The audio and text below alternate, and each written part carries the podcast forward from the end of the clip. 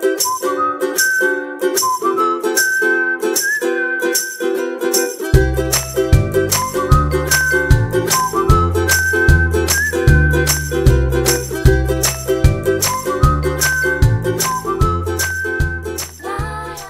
I'm Laura Mize, pediatric speech and language pathologist, and welcome to my podcast number 450 Receptive Language Milestones by 12 Months. Brought to you by my website, Teach Me to Talk, where we're the largest online provider of ASHA approved continuing education courses for professionals who specialize in early intervention. So, welcome, welcome to today's show. This is the kickoff show in our new series, our Language Milestones podcast series, and this is something that we've never done and we're beginning our 15th season of the podcast. Can you believe that? Our 15th year. And so I'm real excited to be bringing uh, this information about developmental milestones. So we're going to take milestones that happen just before a child reaches one or by 12 months, all the way up to 48 months. So this real uh, really important, critical window for language development. So, we're going to look at all of the milestones in six month increments, and we'll take these shows both with the receptive language milestones and the expressive language milestones. So, thank you so much for joining me for this series. And so, uh, we're going to be covering loads of information. This is 14 different shows. And so, if you usually don't purchase the handout, now might be a time for you to really reconsider that because I'll be giving you super specific information and I'll show show you, if you're listening, you can't see this, but if you're watching on YouTube, I have the milestones right here so that you can see that. And then we'll be looking individually at how uh, to best or, or my best strategies and tips that I found work best for parents. And so you'll get that here on the handouts. And so I think it's a great tool for therapists to use for parent education, a fantastic reference for where a child is uh, functioning currently in his or her language development. So, a great, great tool for therapists to use with parents or for parents to use uh, when you're working with your own child at home. You can find the link below here on YouTube with the, the podcast number. It's 450. So, if you're listening uh, to the podcast and you want to be sure that you get your credit for the show, it's show number 450, and you can go to Teach Me to Talk and do that. All right, so today we're looking at this very first age range, and we're going to start with receptive language by 12 months. And again, for parents and other professionals who are joining us who are not speech language pathologists, let's talk about receptive language and what that means. So, receptive language means what a child understands or what he comprehends, what he hears. It can also be referred to as auditory comprehension skills. And again, we're talking about how they respond to the words that they hear. So, receptive language is extremely important to overall communication. So, I mentioned that we have receptive language, which is the input piece, which we're talking about today, and contrast that with expressive language, which is the output piece. And that's what a child says or what he conveys even before he uses words. And so, in this next show, 451, the show immediately following this one, we'll take uh, a look at the same age range by 12 months and then look at expressive language. But today, we're not talking about talking, the expressive piece. We're talking about what a child understands with his receptive language. And again, let me just say this that's pretty obvious to speech language pathologists, but if you're a parent, again, or another professional, you haven't thought about this like we have. So let me just say this very important uh, piece of information. When a child has a receptive language problem, meaning what he understands, when he is falling behind his what we expect for his age, he is going to also automatically have an expressive language problem. So why is that true? Because kids have to understand words and what they mean before they can use those words uh, meaningfully or to convey their own little message. And so it's so important that we think about receptive language just hand in hand with expressive language. And that's something that parents don't always get. So we, as pediatric speech language pathologists, need to go out of our way to explain that to parents and say, hey, this is a receptive language problem too. So it's not just the talking piece, it's the comprehension piece as well. And we know that that's probably one of the big factors that your child isn't talking yet because he doesn't understand language uh, the way that we would expect him to for his age. And so in typical language development, babies and toddlers understand much, much more than they can usually say. And so when there's a problem with how a child understands language, he's going to have a problem with the way that he uses language. And another big distinction we need to make here uh, with a child with a receptive language problem, not not just an expressive language problem, but a receptive language problem. A child isn't just considered a late talker. There's more going on developmentally, and so that's why receptive language is so important to really focus on and to really think about in and of itself. And sometimes we have to sort of separate it from the talking piece uh, when we're working with parents initially because they're just concerned about what what is my child going to say? When is he finally going to talk? And so, again, we have to really drive the point home for how important receptive language is. All right, so for this series of shows, this next 14 shows, what we're going to do at the beginning of every show is review the milestones that we're going to talk about. Because I know that lots of parents on YouTube are going to just be quickly scrolling through to to find a video that explains where their child is, or if they're worried, they're looking for their child's specific age so that they can see if their child has met the milestones or not. So let's just get that out of the way and let's go ahead and take a look now at the receptive language skills that we want to see a baby develop by the time they reach their first birthdays. And what we'll do here is just quickly run through this list, and then after I'm finished, the whole rest of the show, we're going to talk about how to facilitate those skills in a child who does not yet have these skills. And this is super important too. If you're a mom watching this, and if you're thinking, well, my child is much older than this 12 month range, but he still doesn't do this.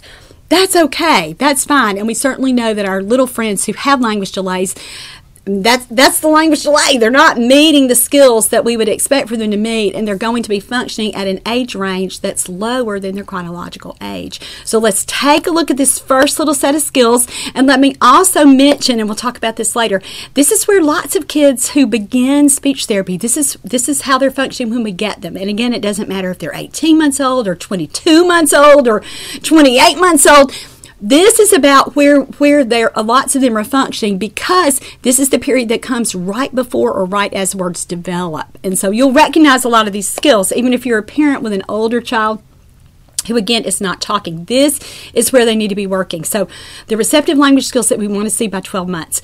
Response to own name. That means when you call a child's name, he or she looks or in some way responds and, and uh, diverts their attention from what they're doing. The second skill is response with a gesture to want up, meaning that if you ask your baby, one up, that he or she knows what that means and they lift their hands or lean toward you or in some way, maybe even nod their head, in some way respond to you, uh, yes, I would like for you to pick me up, meaning that they understood that request or that question that you've asked them.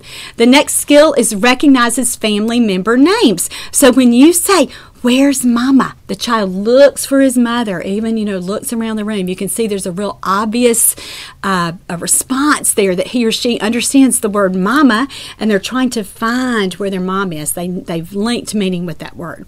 The next one stops, uh, here, stops what they're doing when someone says no. So, meaning they understand the word no. So, what evidence do you see that a child does that? Is there a pause, at least, even if they don't completely comply with that request? And stop what they're doing. Do you recognize that they have heard that word and they are beginning to realize that, that you don't want them to continue in what they're doing? So that's a skill that we want to see developed by about 12 months. The next one is waves bye bye. So, a really important gesture, and we're going to be talking about through the rest of the show and especially the next show in 451 about how important using gestures is to predict the emergence of words. And we really don't see children begin to talk until they use a lot of gestures. And we'll talk about what that means and that connection and why that is as we go, but it's super, super important skill. The next skill that we'll be discussing is gives an object on request, and that's with and without cues. So, gives an object on request with cues means that you would say to a child, Give me that, give that to me. And what's your cue there? You're holding out your hand. So you have a visual cue for what that phrase means. Give that to me. So does a child do it with cues or even without cues? When you say, Give me that or give that to me, do they understand that you want them to take what they're holding and put it in your hand? The next one is a really cute skill.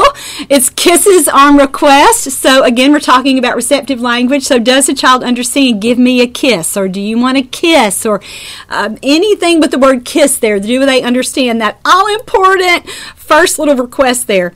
Uh, performs familiar day, per, familiar activities in daily routines when asked. That's the next skill. So, how do they cooperate with dressing? Say, if you are putting a shirt on them and you say, "Put your arm in," do they try to help you and and complete those routines? Are they starting to link meaning with your request when you're putting them in the car seat and you say, "Let's get your leg out"? If their leg is stuck, do they recognize that and are they helping you uh, complete those really daily routines, those everyday activities that they do, and they're linking meaning with those words.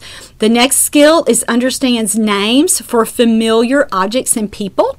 So this is really similar to recognizing family member names. So this is that next step beyond that. Do they understand if you if you have a family pet and your dog's name is Barney? Do you say where's Barney and they look for the dog? So are they linking that, or maybe one of their uh, maybe they uh, love their bottle and you call it Baba, and you could say, Where's your Baba? And they would start looking for it, or do you want a Baba? And they get real excited because they understand that word and they're hungry and they want that bottle. And so, do we see evidence that a child is understanding uh, names for familiar objects and familiar people? The next skill is participates in social games with gestures. So this would be a game like patty cake. Do they clap along? A game like how big is baby? Are they raising their hands when we say so big? Or with a game like peekaboo, are they trying to take the blanket off their head? Are they linking meaning with these little games in their everyday routines? That's what you'll find kind of woven throughout this whole age range. And the last skill that we'll be looking at here with receptive language is begins to identify a few body parts. So do are they starting to participate when you say, "Where's your nose?" or "Show mommy your toes"? Are they understanding those little commands? And again, that's that's what we're going to be talking about through this whole age range. There are another there's another set of skills that I want you to pay attention to here as well. And these are three major cognitive skills object permanence, cause and effect, and simple problem solving. And so let me just say before we move on if a child is missing any one of these skills, or if any one of these skills is pretty weak, maybe that skill is just barely emerging, you've only seen it one or two times, uh, I'm going to be talking with you and sharing strategies for how we can make that skill stronger and get that going because, again, these are so important for early language development. So let's start by discussing that connection between cognitive skills and receptive language. Now, this is the first section on your handout, and I've already mentioned that the link for that handout is below if you're watching on YouTube and feel like you want to follow along. You can go get that handout and then come back. So, this is the first section on your handout. And one of the things that I really want to uh, make sure that you understand is that when children are under three years old, we really cannot separate cognitive skills from their receptive language skills. So, we already talked about what receptive language is. That means what a child understands, the language that he comprehends from the words that he hears. So, now let's talk about what cognitive skills are. Cognitive skills are, uh, parents think about this kind of as IQ or how smart a child is, but how we define it as therapists is that process that how a child learns, how he thinks, how he remembers, how he plans, all of those kind of mental mental activities. And so, again, we may have thought about this before as nonverbal IQ, and we can see some separation here when we think about nonverbal IQ versus verbal IQ for a child in this developmental range, because you can look at things that are definitely non language based, like uh, how do I get this toy when it's out of my reach? Or if I want the cookies that mom has up on the counter here, what can I do to get those cookies? How can I get that? That would be an example of nonverbal IQ. But lots of our skills, particularly the things that we look at on developmental assessments that are under the cognitive section, really are receptive language skills. Things like identifying some body parts, you know, that we that we counted as a receptive language skill when we were just reviewing that, or uh, looking at the correct person or picture when named, or following simple directions. Those are three skills that are routinely listed on any kind of uh, cognitive section of a developmental assessment.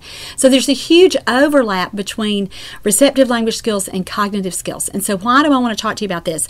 Well, when we know that a child has a medical condition or a medical diagnosis that, that we know that developmental delays, meaning difficulty in learning skills as quickly as we want them to acquire them, that that problem will be there. Lots of times parents know that.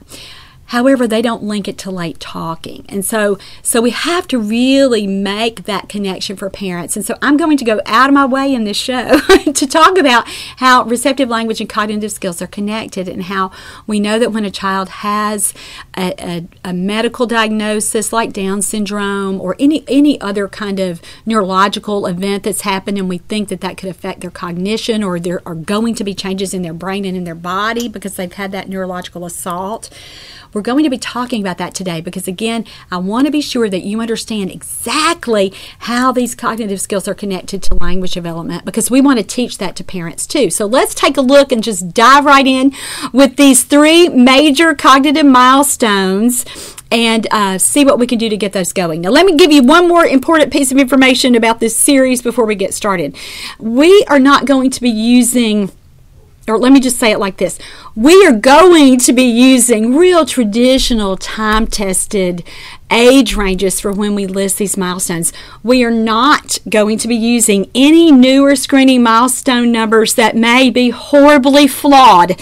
Maybe some of those that might have come out in early 2022. and from a language perspective, those expectations are way low. And the biggest problem out of there is saying something erroneous like there's not a problem with a child's language development if he or she has three words by 30 months. And that was actually uh, listed. And as an SLP, I hope you you were aghast, just like the rest of us were in February of 2022 when those guidelines were those new screening guidelines were came out as the, the gold standard for pediatricians and other developmental professionals. And I'll just tell you that is those standards are very, very going to be very harmful for children because we'll miss kids who should have been referred much, much earlier. And actually, I think the intent of those guidelines was to uh, to not miss children, but then maybe not to have as many false positives. But at the same time, I think they've pulled so far back the other way that it, that we're definitely going to miss children. And so we're going to be looking at uh, the traditional milestone age ranges that we've used them for as long as I've practiced, which has been nearly 30 years. So again, time tested. And I pulled these milestones together when I wrote uh, Teach Me to Talk, the therapy manual. And so lots of the information that uh, we'll be talking about today is directly from here. And I'll talk to you a little bit more about this resource for you that's particularly important if you are a speech language pathologist or another therapist who works in an early intervention program and you are routinely assessing and treating a child's communication skills. It's also a great resource if you're a parent of a child with a language delay or disorder because we walk through these milestones just like we're going to do here today. And actually, the book has a lot more information than I could share uh, here in a one hour podcast. But let's talk about the, the milestones. I, I used both normed and criterion reference tests to pull these together. So we've got uh, where we're uh, tests where we're looking at how one child compares to lots of other children and how one child compares to again a set of standards. So I've kind of combined these things, and uh, so the Rosette infant toddler Rossetti Rossetti infant toddler language scale, the Carolina, which is a, a criterion referenced five developmental domain tests that uh, we used a lot when I worked in Kentucky State Intervention Program, the HELP, which was used a lot when I worked in uh, Indiana's early intervention program, which again is a uh, criterion referenced uh, five area developmental uh, uh criterion reference test that we use, as an assessment there. The PLS 4, which is standardized, and now we're on the PLS 5. Uh, that's not a test I routinely give anymore, but that was the standardized test that I looked at, as well as the Bayley scales of development. And so those were the tests that I used to pull this together. I also checked some other popular references, like the what to expect uh, your first year, your baby's first year, and through the toddler years to again make sure that there was pretty good consensus uh, for when lots of different experts or when uh, researchers research these milestones and what they found. So again, to to give us a broad look, not just looking at one particular testing, but to kind of look at what every assessment sort of would say, and then take the commonalities there. So you can uh, rest assured that these uh, milestones are evidence based. And so, again, like I talked about at the beginning, we know when a child already has an identified speech language issue, say he's 24 months or two and a half at 30 months, and we know that he's not talking. Uh, we know they're not going to meet these age ranges, but these are the still the same skills that we're going to be looking at and making sure that we have um, shored up. So if a child has some weaknesses in these areas, we're going to make sure that we address those in therapy. And again, that's why a child has a delay because he hasn't met all the little bitty things, the prerequisite things that, that go into achieving skills at those higher levels. And we can also think about milestones as a foundation that these 12 month milestones occur because a child met the nine month milestones and the six month milestones and the three month milestones. And so again, this is a continuum continuum, and it's all uh, you, are not going to meet the 24 month skills until you've met the 12 month skills. And sometimes, as therapists, we don't want to share this developmental age range with a parent because it hurts their feelings, or they they get so distressed about it, and so we kind of hold that back. And so, if you have that kind of temperament and and that's something you're afraid of, you should still be talking with parents about this is the set of skills, no matter you know, even if you kind of take that age, age range off, this is this little first rung of skills that we want children to uh, be able to achieve. So now let's move forward talking about those three major cognitive milestones object permanence, cause and effect, and simple problem solving. Now, before we define each one of these and talk about how to how to, to assess it and then how to work on it, if a child is not using those uh, processes as he plays, let's talk about the connection again between cognitive skills, these three cognitive skills, and language. And so I'm going to share as we go through with each one because each one has a particular component of language development that I want to make sure that you understand as a, a, pediatric speech language pathologist or another kind of therapist so that you can use that information and then explain it to parents. And let me say one other thing. Sometimes we as uh, SLPs don't work on these cognitive skills like we should because we leave them to the educator person who may also be working on a child's team, or we think this is not connected to language development, or I'm just working on play skills here. No, no, no, no, no. Play is the best way that we can measure cognition. And when a child's play skills are not moving along, we can anticipate that there could be a language problem because the cognitive uh, pieces aren't there. He's missing some things. Otherwise, and again, it could be a motor issue. It could could be something outside of that. But we know how closely cognitive uh, cognitive skills are tied to language development, and so we always want to make sure that we're connecting those. And so let's just, and, and let me say here if when a child hasn't achieved object permanence, cause and effect, and simple problem solving from a developmental perspective, he's not ready to learn language yet, particularly how to talk. And so let's move through this and talk about the cognitive skill just for the sake of cognition and how it looks in everyday life and play, and then we'll connect it to the language skill. So object permanence we're saying here by 12 months we want a child to have object permanence, but actually most babies achieve object permanence earlier, around eight months, in that even seven to eight month period. So, what is object permanence? Object permanence is understanding that an object or a person exists even if you can't see them. So, it tells us that a baby has achieved the ability to form a mental representation of that object or person. Why is that important?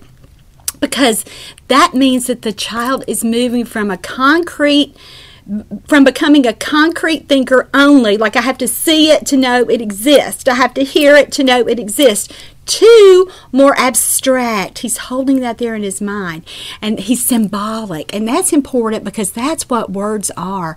Words are symbols. Language, just because, you know, we call this a Yeti because we've learned that that's the name brand, that the people who make this cool kind of cup that's what they call it, so that's our label. This isn't this isn't a Yeti in and of itself. It's symbolic. That's just our referent for it or our label for it. And so until kids learn again from that concrete perspective to hold that picture there in their mind just because they can't sense it with their little eyes or with their ears or with their hands, that's still there. And again, until a kid does that, he's not really ready to learn even what words mean or to use those labels. So how do we assess object permanence?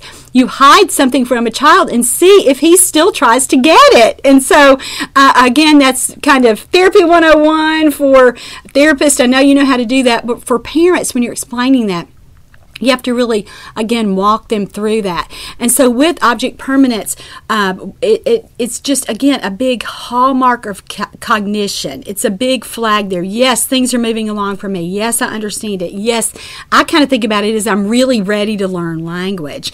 And so uh, that's certainly something that we can do. So what uh, that we need to address and work on. So uh, what are some great therapy activities for object permanence? Well the most effective way to do that is simply by hiding again what the child is interested in and seeing if he tries to find it. When we have to teach it, we may have to back way up. And again, lots of times uh, we have to start back at this uh, level with our little guys who have uh, s- significant developmental differences so that we know that there's like our, our little guys who come to us with a medical diagnosis already or even with a developmental difference that we might associate intellectual disabilities being a part of.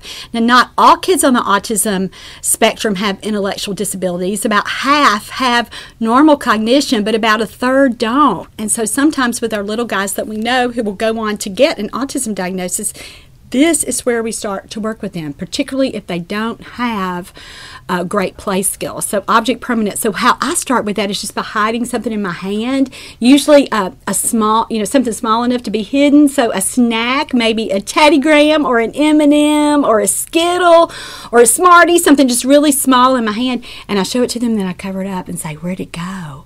Where'd it go? Where's that cookie? And so again, you want the child looking for it, but usually they kind of get it because everything is right here and they'll start to really grab at your hand. And so you know, aha, object permanence, he's got it. He knows I've hidden it there. And then you move on to doing it. Uh, I've worked on it with children who again have significant sensory uh, involvement as well. And so maybe they're not uh, seeing or hearing or whatever sensory impairment there is, or, or, or, again, severe, significant developmental difference here. You have to start back at that level. So even a toy that they're hiding or that they're playing with, let's say my timer here, that they're playing with a toy, I might hide that toy as they're holding it by putting a blanket over it or by in some way occluding it so that the child can't see it. And so that makes it pretty obvious. The kid can still feel it. So he gets the cue, oh, I can take this off and this is still there. And then we work on and move the object away from him, say, put it on the floor and do the same thing, cover it up. And what I started to say about the sensory impairments before, you can use sensory properties of a toy to help a child figure this out. So you can hide a toy, a music toy that he can hear, or a light toy that he or she can see. So they can use, they can even use their sensory. Um, their sensory skills to overcome some of this cognitive uh, concern here where they say where they can see it and they can hear it and then they say oh my goodness it's still there. And so that's certainly how uh, we can start to work on that all right, so object permanence, why is it important? Because a child needs to be able to hold a mental representation of the object, know that it's still there, even if he can't see it or hear it or feel it or taste it. And so that's why that's important. Let's move on to the next skill cause and effect. So, what is cause and effect? That means that a child is going to use directed groping or even uh, beginnings of trial and error, and he figures out when I do this, this happens. And so, how is that important for language development?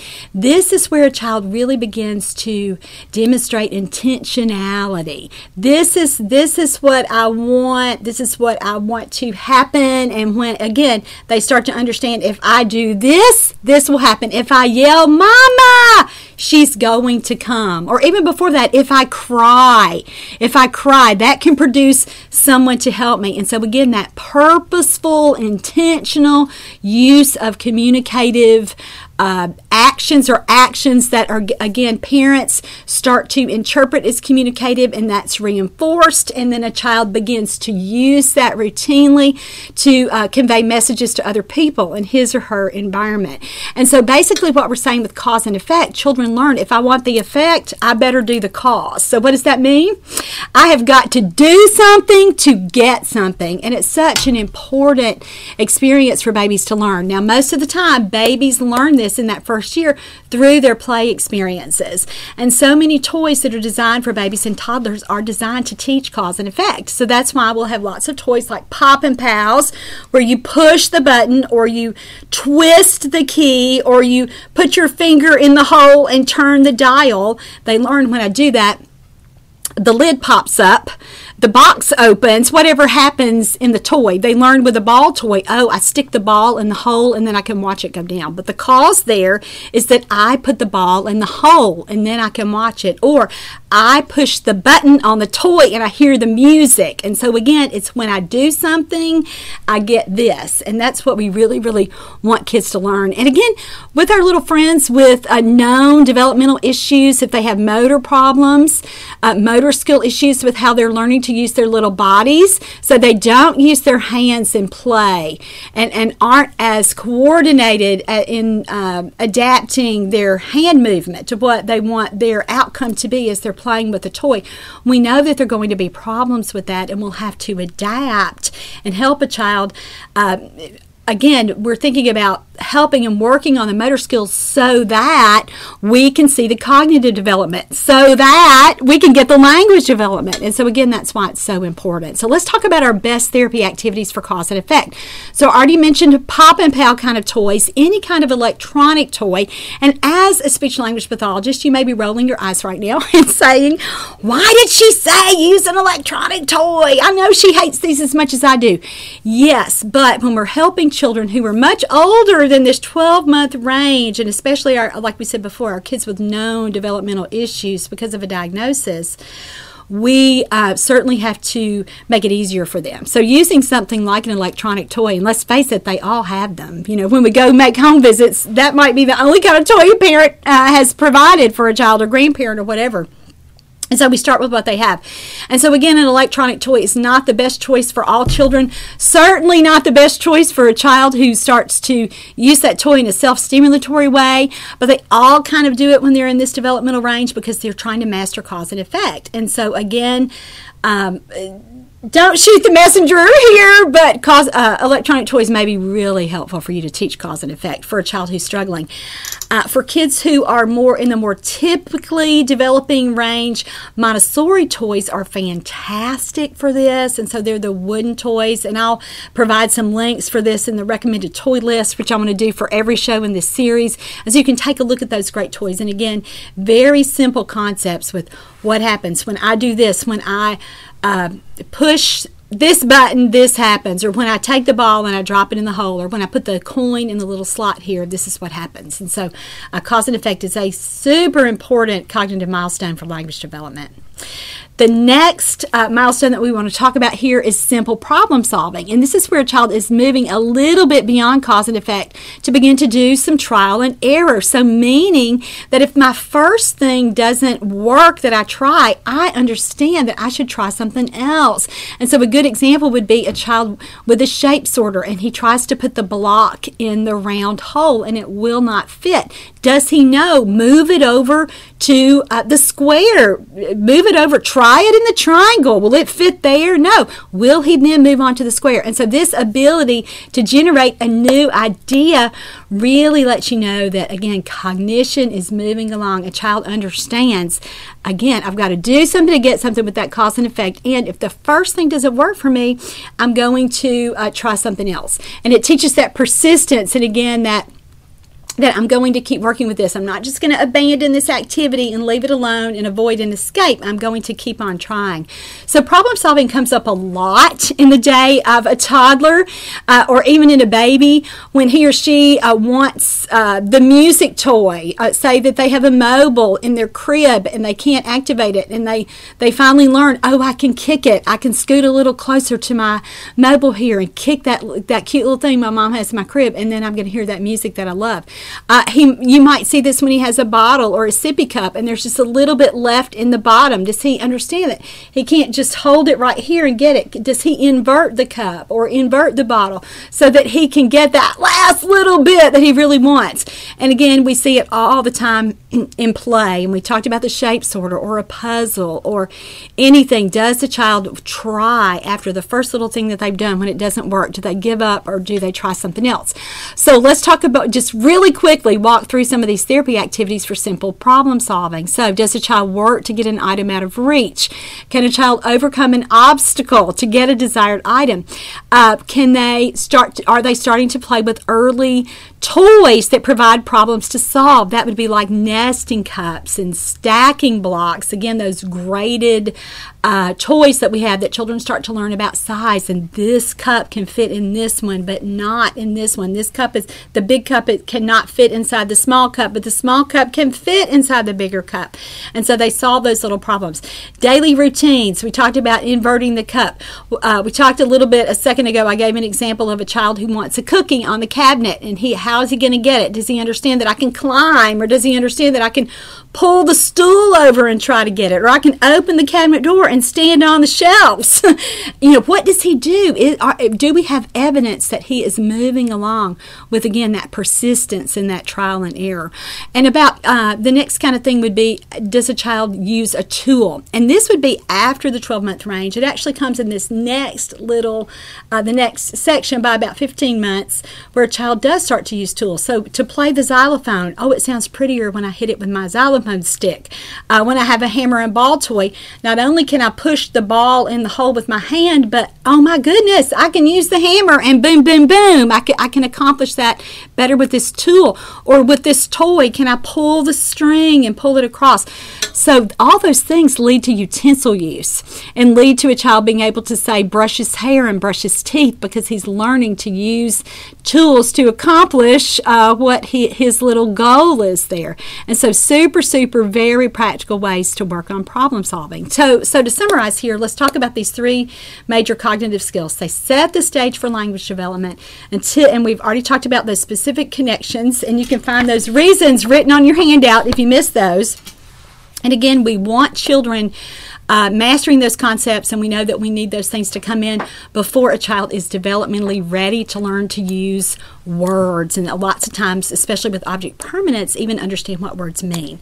All right, now we're ready to move on and take a look at the receptive language milestones that uh, a child achieves by the time they're 12 months old. All right, so let's take a super quick look at each of these skills. And remember, I want to talk to you about uh, why this overall skill is important to language development, and then my best strategies and the things that I found work best to teach these skills so that uh, as therapists, you can teach these to parents and so they can work on these skills all the time. And we know that children get better when everyone is on the same team. So let's just start working or on the same page.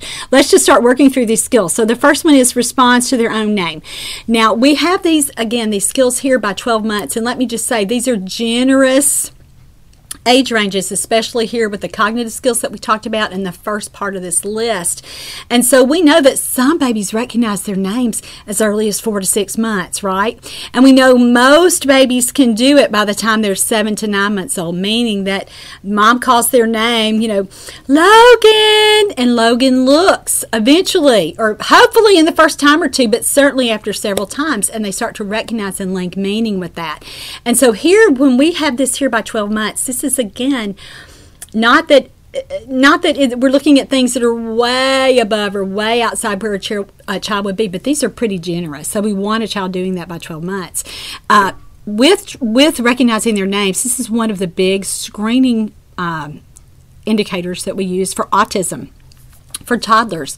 So after a child, child is 12 months old, if he's not responding to his name, we know that there's something going on. It may not be autism. It could be, again, uh, something else. It could be another severe intellectual or something that's causing a pretty significant receptive language problem or cognitive issue.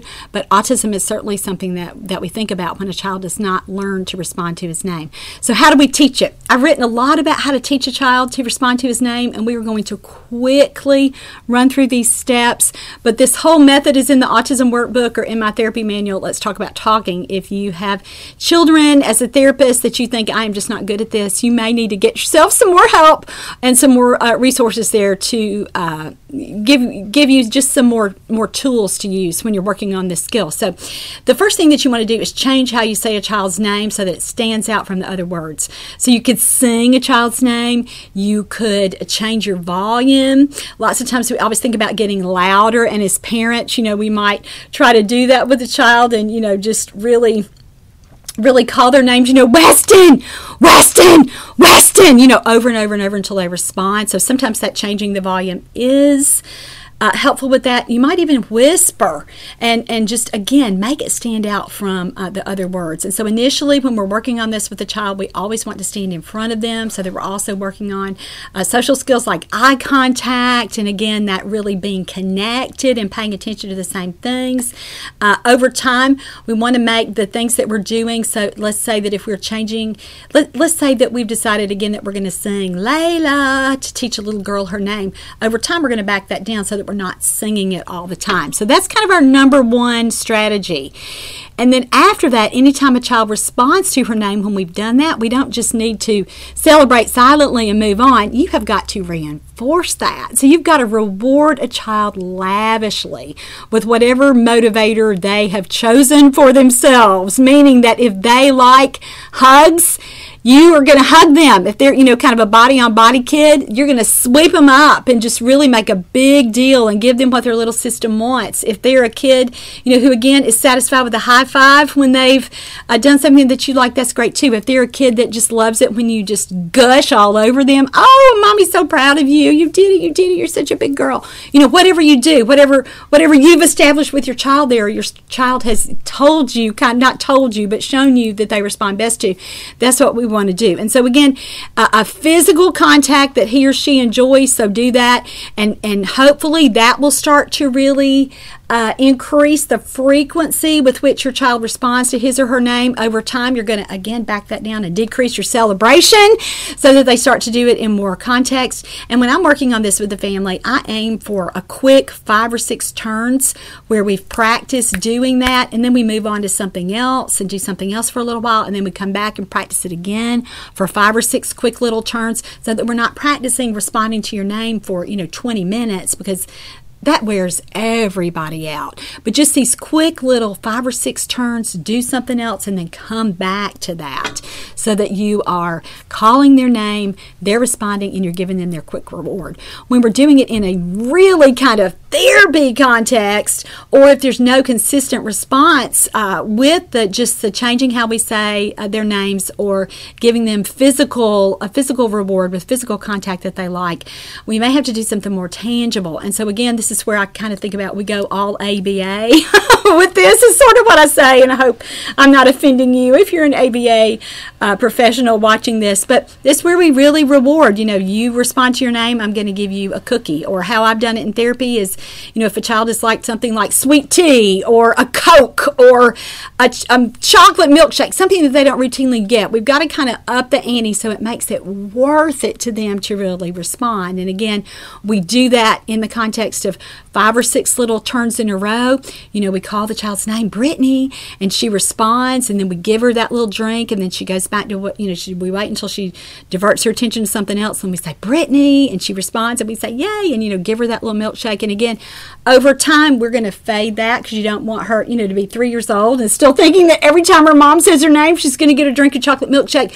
But you get my point here. You've got to make it worth it for that child to do something that's been very, very difficult for them. And so that's kind of how we teach that, that responding to their names. All right, so let's move on to the second skill.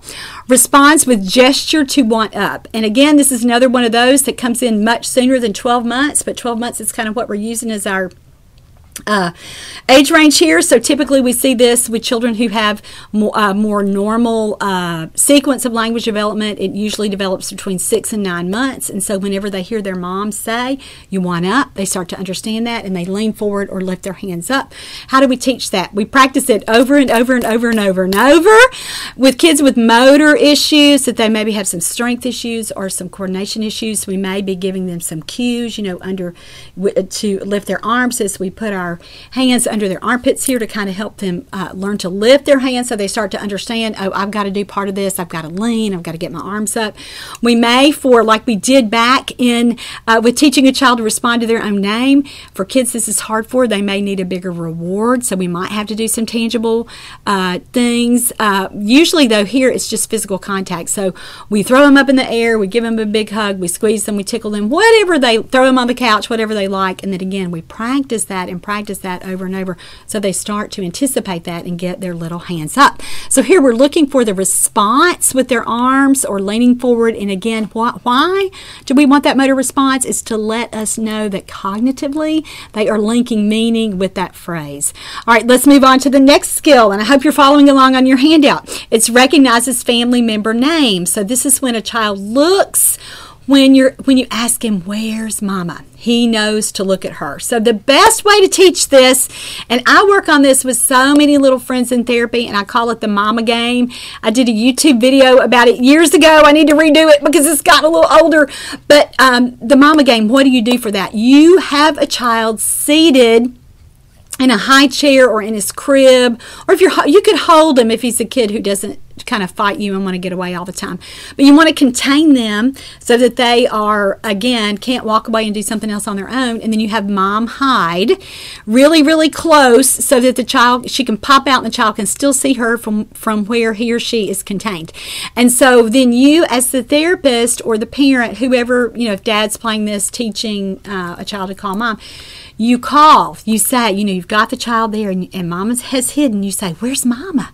Where'd mama go? We better call her. Let's call her. And you make a big deal about labeling her as mom by calling her by, uh, you know, I put my hands up on my mouth, so it's very obvious I'm going to talk. And I, you know, you call and you say, Mama, Mama, Mama and the mom needs to jump out with the biggest, you know, fanfare that she can muster there and say, Mama, it's Mama. I'm Mama.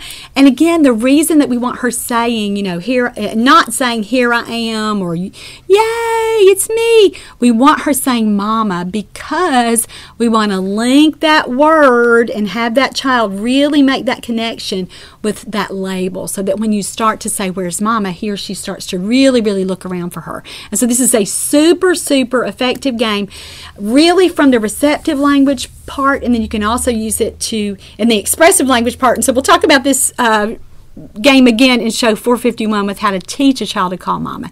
And the biggest thing here is that children have to play it over and over and over. And a lot of times, if mom isn't animated enough to capture her child's attention, she's a little shyer. She doesn't understand that she's just got to get in there and play and play and play. You may have to model for mom how you how excited you want her to be, so that uh, the child again really senses that and anticipates that too, and gets excited that mom is so into this game. And so sometimes there's coaching not only for the child but for the parent. But it's a great game to teach a child how to recognize family members uh, don't just stick to teaching one family member name at a time. Sometimes families will do it where they take turns with different people hiding, and then I think, well, all the child's really learned then is somebody's going to pop out when I call their name, but or, or when somebody else is standing there calling their name. It doesn't really matter if it's mom or dad or Bubby or whoever. You don't really want that. You really want them linking that meaning. You can use the game to teach other family names, but I sort of try to stick to mama until I know that the child has really learned that, and then we add those other people in there. All right, so let's move on to the next skill, and this is understands no. So babies with typically developing receptive language begin to understand no and respond to it about half the time by the time they're six to nine months old. Now, lots of times parents will say to me, he doesn't understand no because I've never told him no. And I get that, but at the same time, that's kind of abnormal in and of itself because when you have a child that's starting to crawl, or and, if, and I can understand if it's a child that has uh, motor issues and that you're a uh, big developmental difference that they're not really doing things, but otherwise, kids are starting to get into things and do things that you don't necessarily want them to have or do, and so no should start to come up. And so even when parents are saying, "Well, I don't ever tell her no," you know, start to really talk about that and and and really understand why that is. Sometimes it's that the parents aren't really. Uh, that children aren't doing enough at home, that there aren't enough opportunities to explore. Sometimes it's that parents aren't connected enough to really know that they should start saying those kinds of things and, and really kind of having some behavioral limits and some behavioral expectations. And so talk with parents about that too. So I don't ever really set up situations in therapy to work on understanding no because they naturally come up, right? And so, what do we do with that? Uh, we try to teach parents to make their tone of voice and their facial expressions match their verbal message. And so, you can't tell a child, no, no, no, you need to stop that right now. I mean, that's we do it. I mean, Ushy Gushy Laura Mize does that a lot. But when we're really teaching them to understand no, uh, we really need to have a firmer tone of voice and a more serious facial expression. And again, we really need to caution parents to save no for important redirections, not just every little thing that comes up. Lots of times when no is overused in a home, children do start to kind of tune that out because it's all they ever hear. So I help parents make that distinction too. All right, the next skill that we want to see by 12 12 months is a gesture here, and it's on the receptive language list. And why is that? Because, again, we want to make sure that a child understands what this request is. And so, there's going to be so much overlap between not only the cognitive sections and the language sections of any developmental assessment pardon me, but also between the receptive language and the expressive language. We want a child, again, waving bye bye is an expressive and a receptive skill. And so the receptive part of this is that they understand when they hear bye bye that somebody's about to leave, and then they link that expressive gesture with it when they're waving bye bye. And so, how do we teach bye bye? We practice, like we said, with all the other skills. And so, a child has to be able to see and hear and anticipate that something or someone is leaving.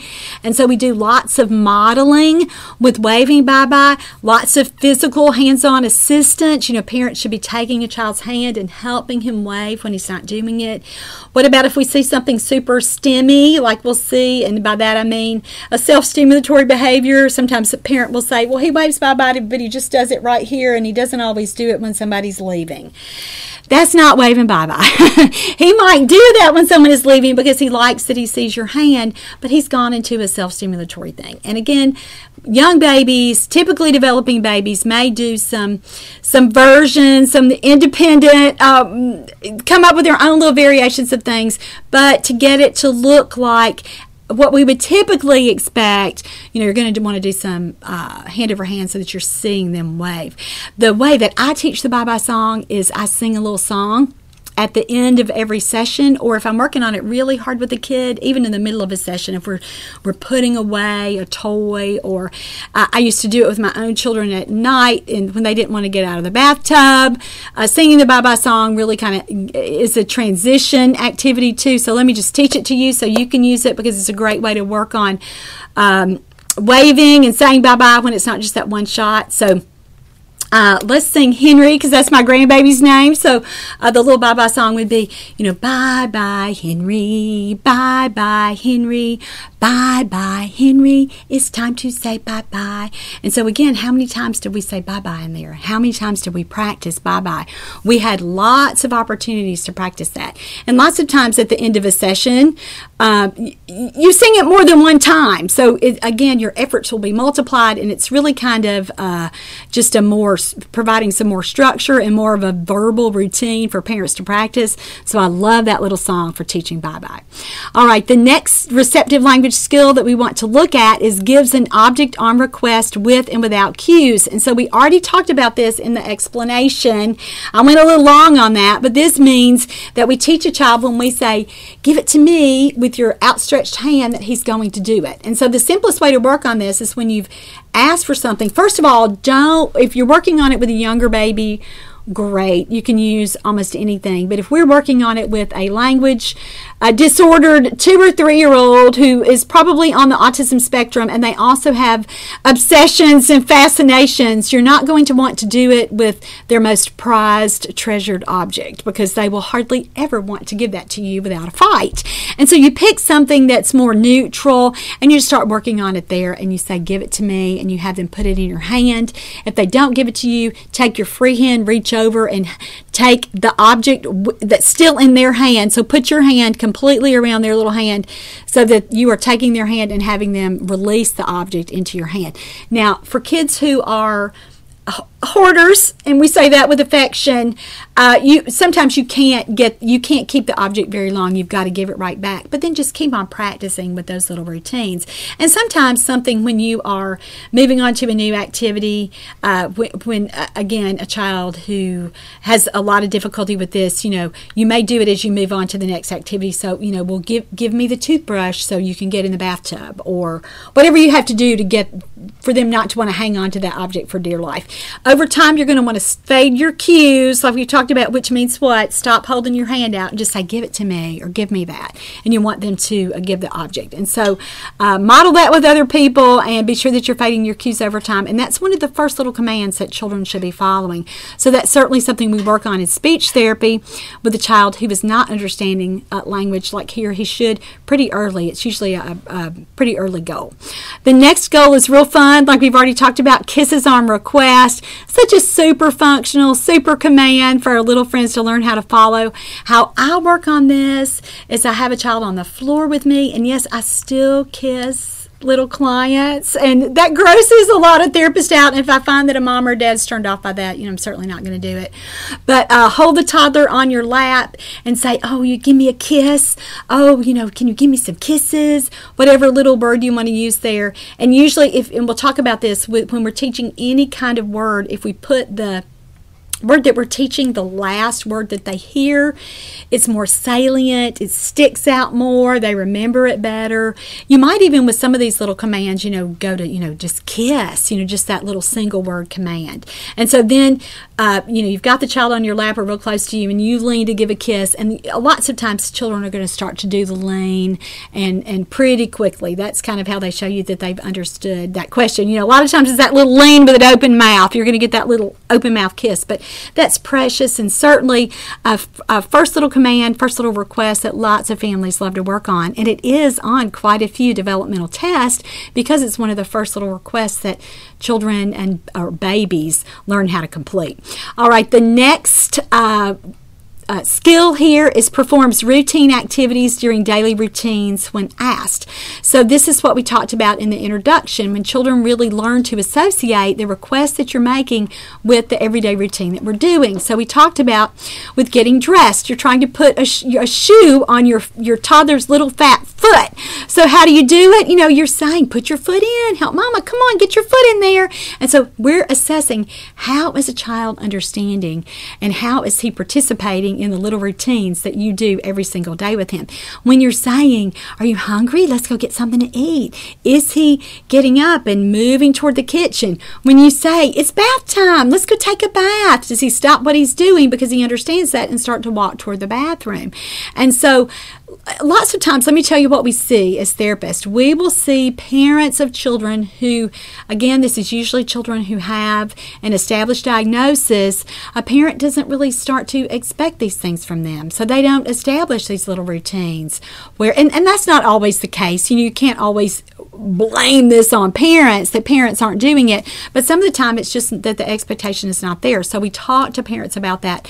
And when we're reviewing this milestone and we say you know we want them participating with you. So what we want you to do is give simple commands. You need to say the same words in the same way at the same time every day. And what does that do? It helps a child with a receptive language issue begin to link meaning with the words that he's hearing. And essentially we're helping a child learn to do his part throughout this. And so certainly that's something that we want to do with all children, but particularly with children who are having difficulty understanding language. We want to see a response. We want to teach them to do their part so that again we're able to measure not just what they we think they understand, but what we know they understand. And these are the first kinds of things again, all the skills on this list. These are the first kinds of requests that babies start to complete. First little directions that they follow. So even if you are working with a child who is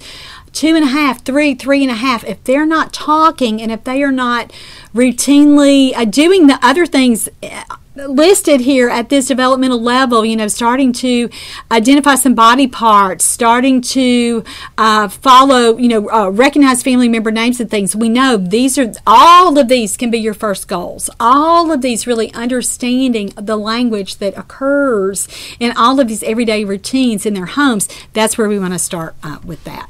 All right, the next uh, skill is a bump up even from that. We've talked about how we want them to just to perform these uh, related activities, uh, related commands during familiar activities. This one bumps it up a little bit more, and this does start to come in right at the 12 month level understands names for familiar objects and people. And so children generally recognize the family member names first, usually mama, dad, dad, or again, uh, their brother or sister names. If they see their, you know, their uh, caregiver every day, whether it's whoever happens to take care of them, their babysitter's name, their teacher's name at school, those kinds of things are going to come next. And so, and I mentioned things like pets or familiar objects are here too. So, this is where we really, really start to see a child really demonstrate that he is understanding the words that he's hearing and he's starting to link those meanings. And so, what can we do with children who aren't doing this yet?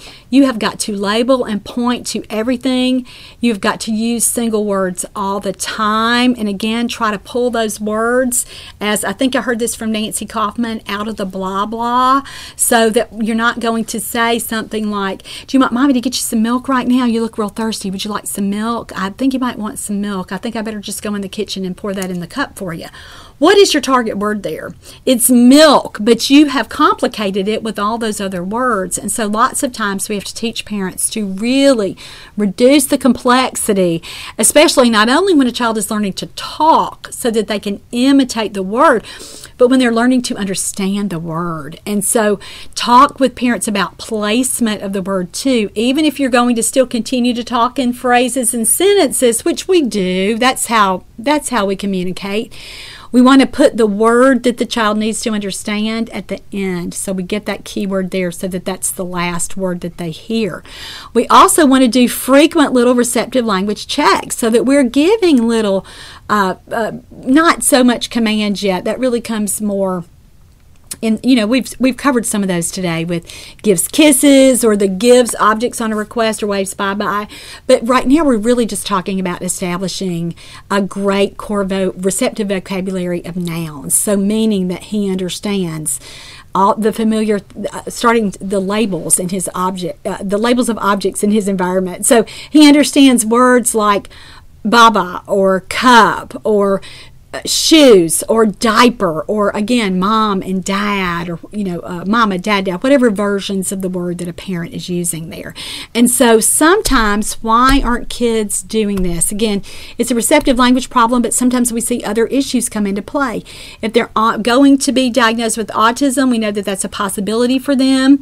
It's joint attention and that means that they are not able to share the experience with you. So you may be the best labeler in the world and you may be doing talking great, getting all your using lots of single words and putting them at the end of your phrases and your like I said you're pointing and you're showing, but that child shows no evidence that he or she is is joining you in that experience. And so that that piece is called joint attention. We have to help that child learn how to attend to that and respond so that when you are pointing he looks at what you're pointing at.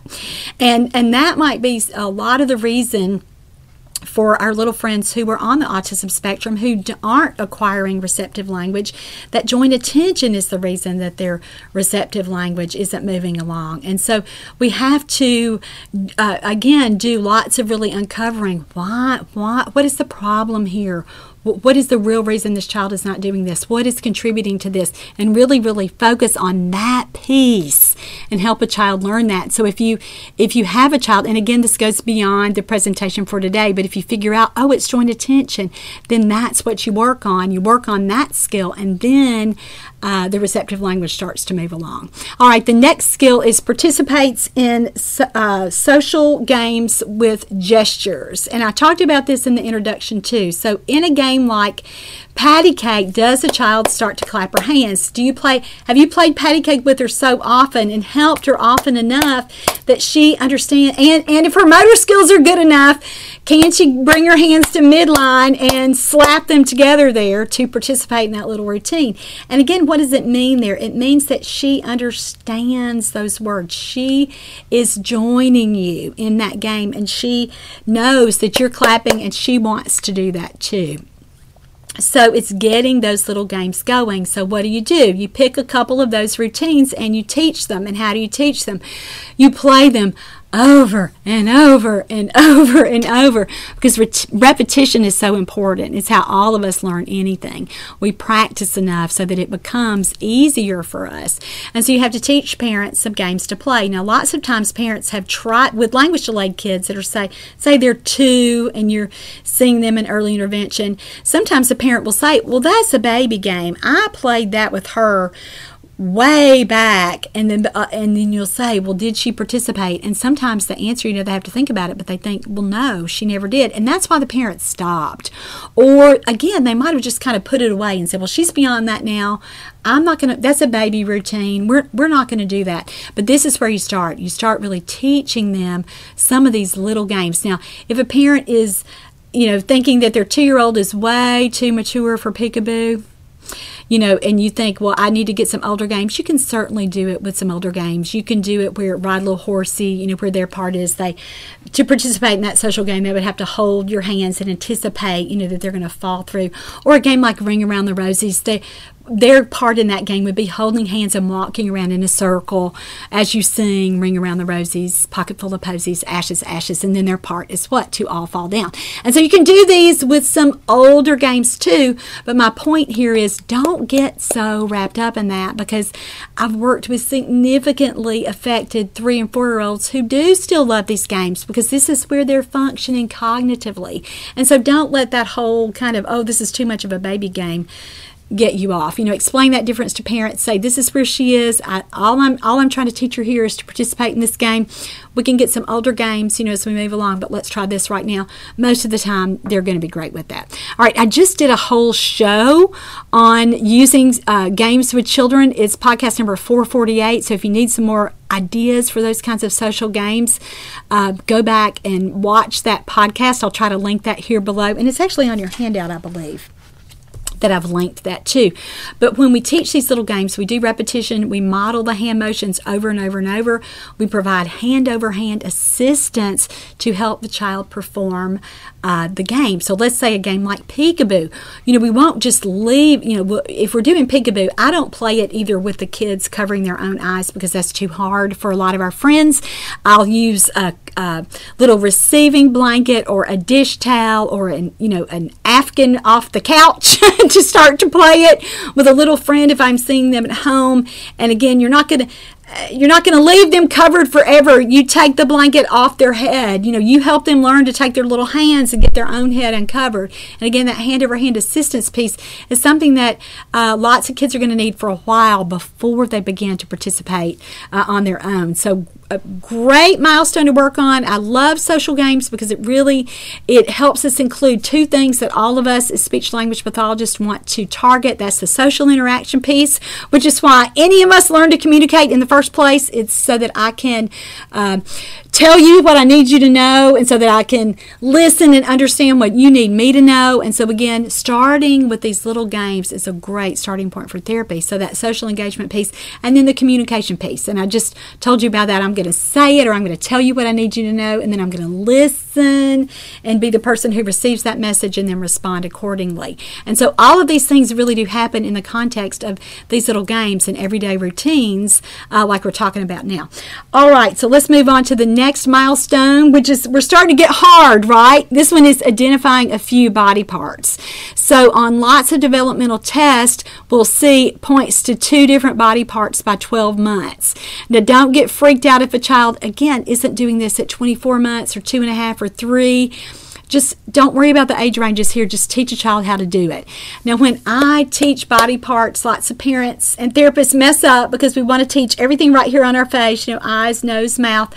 That's too close. Kids are going to miss that because there's not much margin for error here right in this little space. But if we teach things like hair and belly and toes first. They're going to be spread out, and again, it's going to be easier for us to measure uh, how how well the child is doing with understanding that. If they're constantly, if we're saying, Where's your belly? and they're up here, we're going to know, Oh gosh, he has no idea what I'm talking about. He just understands that I want him to find something. He hasn't really linked that belly is down here in the middle of his body. And so uh, that that's different when we're doing a lot of facial body parts because if we're doing eyes, nose, and mouth and they're all right here, just too close and we can't even assess it. So keep those body parts uh, further away. I have some songs that I sing that I teach to parents, and they're two little tunes, you know, from old nursery rhymes and old songs. So the first one I do is from the uh, to the tune of "Here We Go Round the Mulberry Bush." So it's "This is the way I touch my hair, touch my hair, touch my hair. This is the way I touch my hair early in the morning." So that's a version. You can do other, you know, touch my um, touch my knees, touch my eyes. You know, when you're back up here and ready to work on those facial body parts. The next one is to the tune of Mary Had a Little Lamb. So you sing this one. Uh, Brandon has some little toes, little toes, little toes. You know, and you're touching his toes while you're doing it. Brandon has some little toes. They're oh so fun too and put a verb in there tap, touch, squeeze, whatever you want to do. But that's a cute one. And again, you could do it with several body parts at a time. But when our kids have significant receptive language issues, I stick to kind of teach them one body part until they've mastered that. And then we add another one and then we differentiate between those two. But don't work on too many targets at too many times or uh, at one time with a child with receptive language issues because, again, uh, we've got to make it easier for that child. It's harder. We know it's harder because he's not understanding more words. So we have to simplify it and reduce that complexity so that he has a chance to learn that. Uh, the last one is to the tune of Where is Thumbkin? So, you know, where's your belly? Where's your belly? Here it is, here it is. Touch it with your fingers, touch it with your fingers, just like this just like this. I don't know if you can see me touching my belly down here with my fingers, but you, know, you can do it with your ear, with anything. And again, I like the songs that say tap it and touch it because we're training the, and teaching their response. You can do, you know, tickle with your fingers, tickle with your fingers just like this. But when a child, when somebody's asking a child to identify body parts, they may not get the tickling thing, so the tapping or the touching is a nice way to teach it. All right, so we just went through that entire list for the receptive language milestones by 12 months. Now, you may be wondering, like we talked about before, what about the nine month skills? What about the six month skills? What about the zero to three month skills? In that, we, we already talked about milestones really are foundational. So, one layer, one age range is usually contingent upon a child achieving the skills at the earlier age range. They're all built on each other. And so, when we have a child that hasn't mastered these 12 month skills, there may be some situations that you think, I better back it down. So, get yourself a copy of a developmental assessment, and you can again work where a child is so that you are backing up and backing up and backing up to meet a child where they they are currently functioning. One other thing that I wanted to mention about these milestones is that we can use these as screeners. So if there's a child over 12 months who's not talking and we pull out the 12 month receptive milestone list and he's not doing those either, you know, we know that that certainly is a child that that's not just a late talker and we're going to need to take a closer look at him with a full assessment there. All right, does it always mean that something is wrong if a child isn't meeting these milestones on time? And again, this is where I think that get, it gets us into a lot of trouble when we start to think about the milestones, if we think, okay, we're using the average age of when a child has attained a milestone. And so when we look at the bell curve, we know that the average age is right there at that 50th percentile. So what does that mean? That means half the kids will have achieved it, but what does it mean? for the other half, they haven't done it either. Is there necessarily anything wrong? No, there is nothing wrong with a slower pace of development. And again, we know that from the bell curve. Not all of us are over there at the Einstein end of the curve with uh, just zany, brainy uh, intellectual skills. It is fine to have a child with a slower pace of development, and we know that. We know then academics may be slower. Uh, we know that it's you know it's just going to be harder for him to learn those things. If we see that a, a kid has met a five-year-old skill, he might not do it till he's five years and three months old or six months old, that's okay. But what we don't want to do is miss kids with atypical development. And those are the kids that, again, aren't anywhere close to these milestones or they're all over the place or they are doing things that they're missing a lot of skills at these younger age ranges, but they might do something at a, at a higher age range and they've got a lot of splinter skills in there. So the milestones really do help us determine uh, how a child is functioning there. And again, doesn't mean that there's something necessarily wrong if a child isn't hitting this. No, but we know that there's a chance and we know that that child is going to need some additional support. And so we don't need to wait until a child is down in that bottom 1 or 2% before we decide there's a problem. And again, those, that set of milestones that I mentioned earlier that came out earlier, February 2022, that a national organization promoted those kinds of things are really scary for those of us who work in uh, in pediatrics and in childhood development because we don't want to wait. We're the purpose of screening is to be able to either refer children for surveillance, meaning that we are going to monitor them and we're going to keep an eye on them and make sure that they're still keeping pace. And then if they're getting too far behind, we start to provide that assistance or that we jump in from the beginning and we get that early intervention going. We know about neuroplasticity, right? We know that when we get the right interventions going early enough, we actually change a child's brain. We actually change the whole little outcome for their life. And so, again, that's why we want to use these screeners, not to overreact, not to get all bent out of shape. If a child, you know, if he's supposed to get something at 12 months, but he doesn't get it till 15 months, who cares, right? We know that kid has that slower pace of development, but we're really looking for the kids who are way off that, who are, have completely atypical development. Those are the kids that um, that we're really looking for. And actually, let me say one more thing. I I support working with kids who do have those really mild delays. And if you're in the position that you don't have to determine eligibility requirements before you work with a child, say you're in private practice and a parent brings a child who's just mildly delayed to you, those are the kids that I think we can actually make the most difference with because we can bump them up and give them just enough jump start and just enough boost to really get them in that solidly uh, where they should be for their age range. So there's something to be said for that too. All right, that's it for today. My best resource for teaching all the skills that we're going to talk about in this 14 part series is Teach Me to Talk the Therapy Manual. Uh, today I just shared just a little blip for each of the milestones, what you could do uh, to work on that. But there are tons more uh, ideas in this manual. And if you are a pediatric speech language pathologist or a developmental specialist or an educator who works with children in early intervention, this is a fantastic resource for you because it will it'll give you those those tricks and those techniques and strategies that really really work to teach all these milestones. All right, that's all for today. The next show, 451, we're going to be taking the same age range at by 12 months and looking at the expressive language skills that we'll also be want to seeing for uh, this age range. I already said there's a nice overlap, and isn't it wonderful that we have overlaps? Because what does that mean? It means that these it's consistency. It shows us that all these skills really do belong at these ages, and that they're all coming in at the same time.